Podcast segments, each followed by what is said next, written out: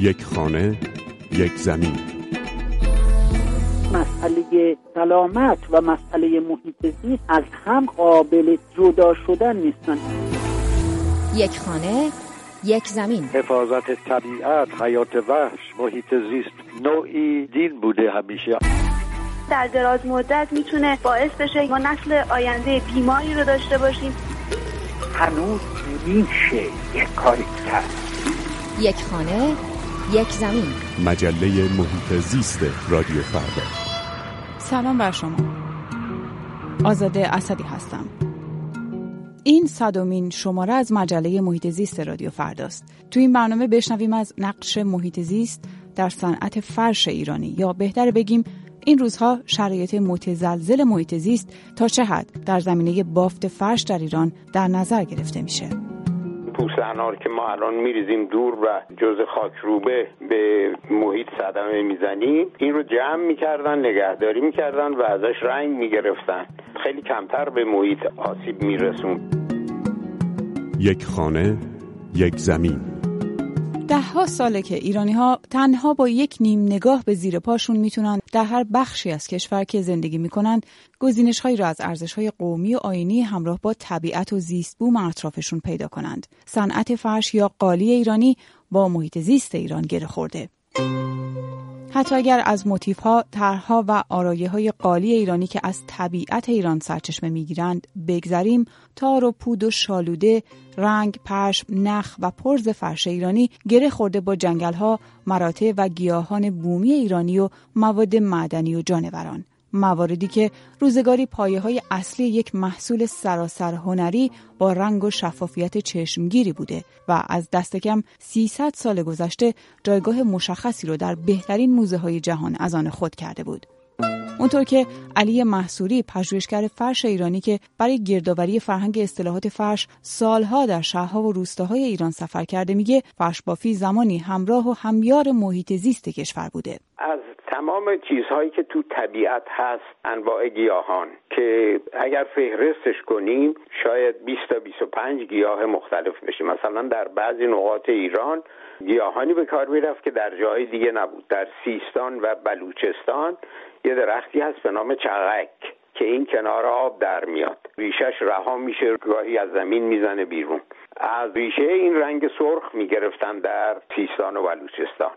از گندل که یک گیاهی است که بوی بدی داره به همین دلیل اسمش هم هست گندل بیشتر در لورستان استفاده می‌شد در اطراف همدان استفاده می‌شد خیلی کمتر در آذربایجان استفاده می‌شد. اینها ضمنا سبقه بومی داشت یعنی اینکه بستگی به محیط داشت تا در محیط چی چی باشه. مثلا در اطراف زنجان باغهای ابهر و اینا اصلا روناس رو نمیکاشتن. اونجا روناس بومی بود و خودرو بود. در حالی که در اطراف کویر مثلا در اطراف نایی نردکان یزد اینجاها روناس رو میکاشتند و از ریشش بهره برداری می‌کردند. مقصود اینه که هر جایی به مقتضای محیط زیست و به مقتضای گیاهان منطقه از گیاهان استفاده می‌شد رنگرزی فرش در گذشته با همین گیاهان همراه با برخی منابع معدنی مثل خاکرس و فضولات حیوانی مثل پهن گاو انجام می‌شد. روش های ارزان و در دسترس و ساده و سالم برای محیط زیست و البته سلامت انسانها. به گفته علی حسوری در سوئد استاد پیشین زبانهای ایران قدیم که چند کتاب در زمینه قالی ایرانی نوشته روشهایی که با مدارا و همراهی با طبیعت رشد می‌کردند و ضرری هم به محیط زیست کشور نمیرسوندند. در گذشته ما صرفا رنگ های گیاهی استفاده می کردیم یک دسته گیاه شناسایی شده مثل روناس یا گندل ریشه روناس رنگ سرخ میده و گندل گیاهی است که رنگ زرد میده. برگ مو پوست گردو یا برگ گردو پوست انار همه استفاده می‌شد. یعنی مثلا پوست انار که ما الان میریزیم دور و جز خاکروبه به محیط صدمه می‌زنیم این رو جمع می‌کردن نگهداری می‌کردن و ازش رنگ می‌گرفتن. طبعا اون توفاله که از او باقی میموند خیلی کمتر به محیط آسیب میرسوند تا مستقیما خود پوست انار. و فرش ما دارای یک رنگ و روی بود که الان دیگه اون رنگ و رو رو نداره. برای اینکه الان رنگ ها شیمیاییه. ضمنا رنگ های گیاهی هم طوری برداشت می‌کردند که صدمه نخوره یعنی از بین نره. چون اینها دائم به فکر سال آیندهشون بودند که سال آینده هم باید از همین گیاه بهره برداری کنند اونهایی که پیدا نمی‌شد و مشکل بود به اندازه که مصرفشون بود میکاشتن. اما اونهایی که در طبیعت بود اینا را از طبیعت برداشت می‌کردند و طبعا مصرف می‌شد و مستقیما تبدیل به آشغال نمی‌شد. اما منتقدان به روش رنگرزی سنتی فرش ایرانی هم سوی دیگه این مرز ایستادند. شاید اولین نکته که اونها تاکید می‌کنند و اون رو صد بزرگی در مقابل خودشون می‌دونند کمبود زمین کشاورزی مثلا برای کاشت روناس و بقیه گیاهانی هست که رنگ طبیعی از اونها ساخته میشه. همینطور افزایش جمعیت و افزایش تقاضا برای تولید فرش که سرعت کار بیشتری میطلبه. همراه با محدودیت های تولید رنگ طبیعی مثل زمان بر بودن مدت رنگرزی و کمبود افراد ماهر برای تولید رنگ طبیعی. که ما رو از روش های سنتی رنگرزی برای فرش ایرانی دور و دورتر می‌کنه. برای همینه که حالا رنگ های شیمیایی در صنعت فرش ایران کاربرد فراوانی دارند. رنگ هایی که به گفته دکتر علی حسوری نویسنده و پژوهشگر در زمینه فرش ایرانی به جان طبیعت و محیط زیست کشور هم افتادند. ما رنگ های شیمیایی رو وارد می‌کنیم. که اولا بابت وارد کردنش مقدار زیادی ارز میدیم. اون موقع مجانی تمام می‌شد کم و بیش. و مهم اون پسابشه که میمونه. اون پسابش یک ماده سمی درجه یکیه که ما اون رو تو طبیعت رها می‌کنیم. در حالی که اون موقع مثلا آبی که از پوست گردو گرفته بودند رها می‌شد توی طبیعت. یا برگ مو یا پوست انار یا هر چیز دیگری. یه چیز طبیعی توی طبیعت رها می‌شد. الان یک ماده شیمیایی توی طبیعت رها میشه. دقیقا اون به سلامت محیط و به سلامت انسان خیلی نزدیکتر بود تا امروز. رنگ فرشهایی که باید در مقابل ساییده شدن، شستشو، نور خورشید، رطوبت، حرارت و گرد و خاک هم مقاوم باشه بر پشمی می نشینه که به گفته کارشناسان باید پشم ایرانی باشه تا تلالو واقعی فرش ایرانی رو نشون بده. تلالویی که شاید از خواستگاه طبیعیش میاد. از های درخت، ماهی، گل، ترنج، بوته و دامهای اهلی گرفته تا رنگ و رو و جنس فرش ها. اما حالا ارتباط محیط زیست و طبیعت ایران با فرش ایرانی چقدر تنگاتنگ و مسالمت آمیزه علی حسوری که سالهای زیادی رو در سفر برای پژوهش درباره فرش ایرانی گذرونده از رابطه دامپروری و قالی و محیط زیست میگه و توجه ویژه به نقش دامها در بافت فرش ایرانی. برای بافت فرش گوسفندهاشون رو انتخاب اسلح می‌کردن. یعنی اینکه گوسفندهایی رو انتخاب می‌کردن و نگه میداشتن که سفید باشن.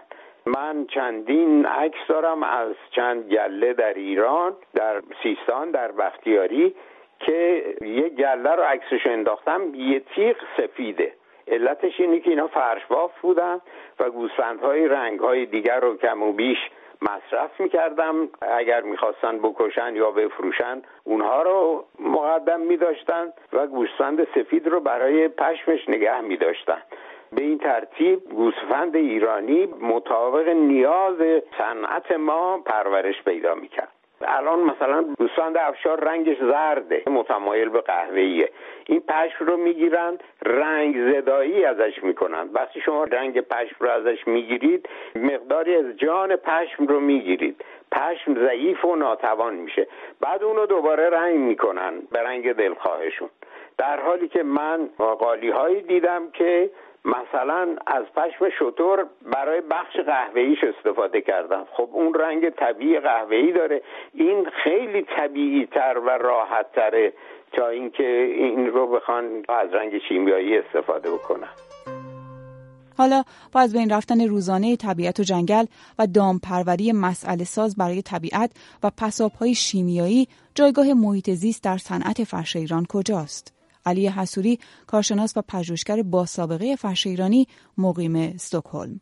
یک استاد محیط زیست گفت یک بار به من. گفت مرتع یعنی فرش فرش یعنی مرتع. این خیلی حرف اساسیه. ما مرتع داشتیم و گوسفند پرورش می‌دادیم. و این گوسفندها با استفاده از مرتع در واقع پشمی رو تولید می‌کردن که تو فرش ایران به کار می‌رفت و فرش ایران تا حدود 1330 یه سال 32 من یادمه که بخش مهمی از بودجه ایران از درآمد فرش تأمین می‌شد. اینم به علت وجود مراتع بزرگ بوده. ما مراتعمون رو کم کم از بین بردیم.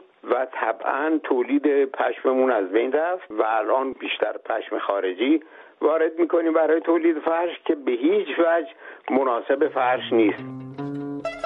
حالا که چشما به رشد اقتصادی کشور دوخته شده و انتظارها بیشتر به سمت کمرنگتر شدن صادرات نفتی میره در شرایطی که ایران در دوران تحریم رقیبهایی رو در چین، پاکستان و هند در زمینه فرش دستباف پیدا کرده و حالا که صادرات فرش ایران ساده تر و سریعتر خواهد شد صنعت فرش بافی ایران چقدر با محیط زیست ما مهربان خواهد بود؟ رئیس مرکز ملی فرش ایران گفته فرش دستباف ایران با وجود شیفتگان و طرفدارانش در سراسر دنیا بیش از سی درصد از سهم کل تجارت جهانی فرش رو به خودش اختصاص میده. با یک میلیون قالیباف در کشور که قرار هست با روش های غیر سنتی، رنگ های غیر طبیعی و با استفاده از منابع طبیعی کشور پاسخگوی شرایط صادرات فرش ایرانی به دنیا باشند.